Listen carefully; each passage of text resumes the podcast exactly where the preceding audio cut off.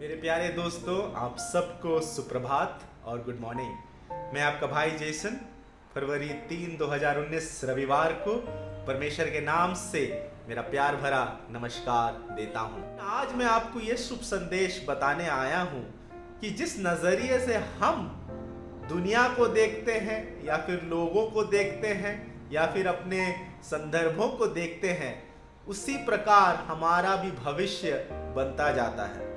यदि हम दुख के साथ, यदि हम क्रोध के साथ, यदि हम जलन के साथ, यदि हम सारे उस बैर के साथ इस दुनिया को, लोगों को या फिर अपने संदर्भों को देखेंगे तो हमारे जीवन में भी उसकी प्रतिछाया आती रहेगी।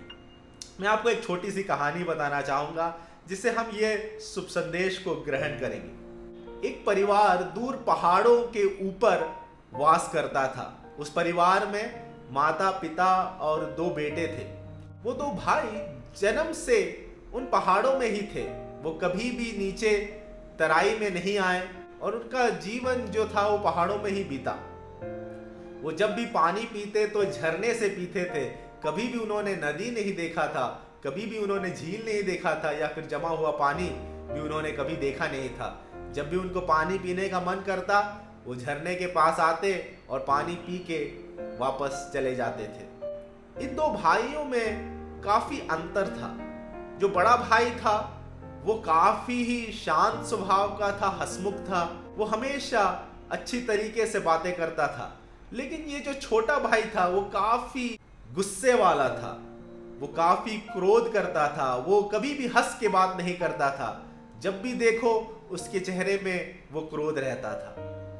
एक ऐसा समय आया जब इन दोनों भाइयों को नीचे तराई में जाना पड़ा और वो यात्रा में निकले। साथ में जब वो पहाड़ के नीचे तराई में पहुँचे, तब उनकी नज़र एक बहुत बड़े झील में पड़ी।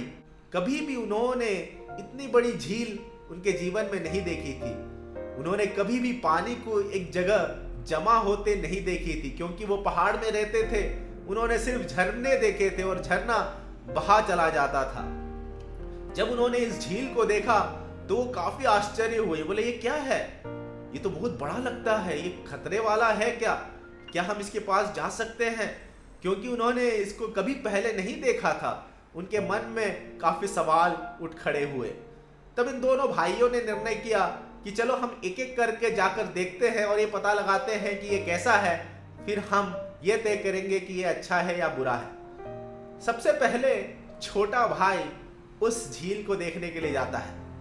और जब वो उस झील के पास पहुँचता है और अपने चेहरे को उसमें देखता है, पहली बार उसने अपनी छवि देखी थी और उस चेहरे को देखकर वो काफ़ी डर जाता है और वो दौड़ के वापस आ जाता है और अपने बड़े भाई को बोलता है, भैया, वो तो काफ़ी खराब है, खतरे भरा है, उसको देखते ही मैं डर गया इतना गुस्सा मैंने आज तक नहीं देखा है। ये झील बिल्कुल गंदा है, आप मत जाइए। बड़े भैया ने बोला, ठीक है, मैं भी जाके देखता हूँ।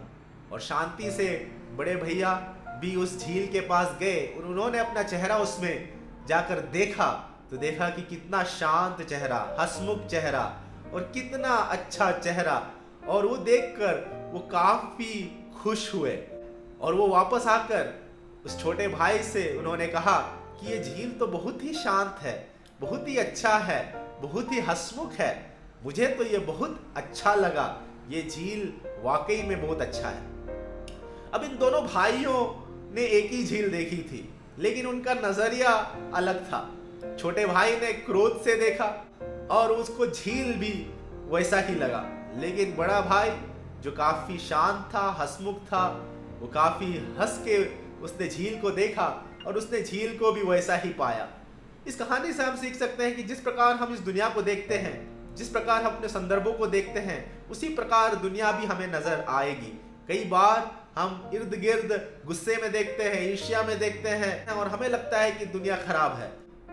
लेकिन यदि हम अपने नजरियों को बदले और हम दुनिया को भी उस अच्छे चेहरे से देखें, जहाँ पर हम खुश हैं जहाँ पे हम शांति से भरे हैं तो ये दुनिया भी हमें उस प्रकार नज़र आएगी। और यदि हम इस प्रकार जिए तो ये दुनिया भी एक अच्छी जगह बनेगी हम सब के लिए। आज से 2000 साल पहले परमेश्वर का प्यार यीशु मसीह के द्वारा दर्शाया गया था। परमेश्वर जब इस दुनिया को स्वर्ग से देखता था तो दुनिया में काफ़ी पाप थी। दुनिया में लोग उसकी आज्ञाओं को तोड़ रहे थे। लोग एक दूसरे से लड़ रहे थे और काफ़ी गलत चीज़ इस दुनिया में होती थी।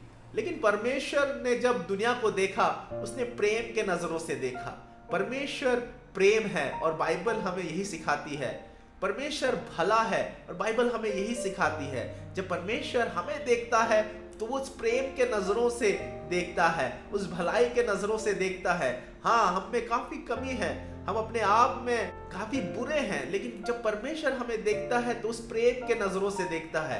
और ये उसका प्रेम ही था कि उसने यीशु मसीह को इस दुनिया में भेजा, ताकि हम यीशु मसीह के द्वारा परमेश्वर के प्रेम में बन पाए और हम इस दुनिया में उसके प्रेम के अनुसार हम जिए।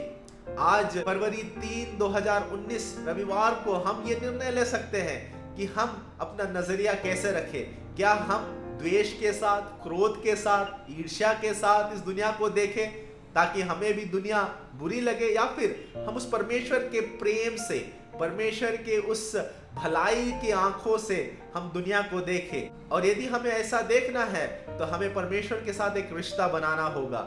हमें परमेश्वर के साथ एक संबंध में आना होगा, और वही संबंध के लिए यीशु मसीह ने हमें निमंत्रण दिया है। और आज हम यीशु मसीह के द्वारा परमेश्वर के उस दिव्य संबंध में आ सकते हैं और हम अपने नज़रिए को भी बदल सकते हैं। मैं ये उम्मीद करता हूँ कि हम सब उस परमेश्वर के प्रेम में बने रहेंगे और इस दुनिया में हम शांति, प्रेम और समृद्धि के साथ हम जिएँगे और परमेश्वर का भय मानेंगे।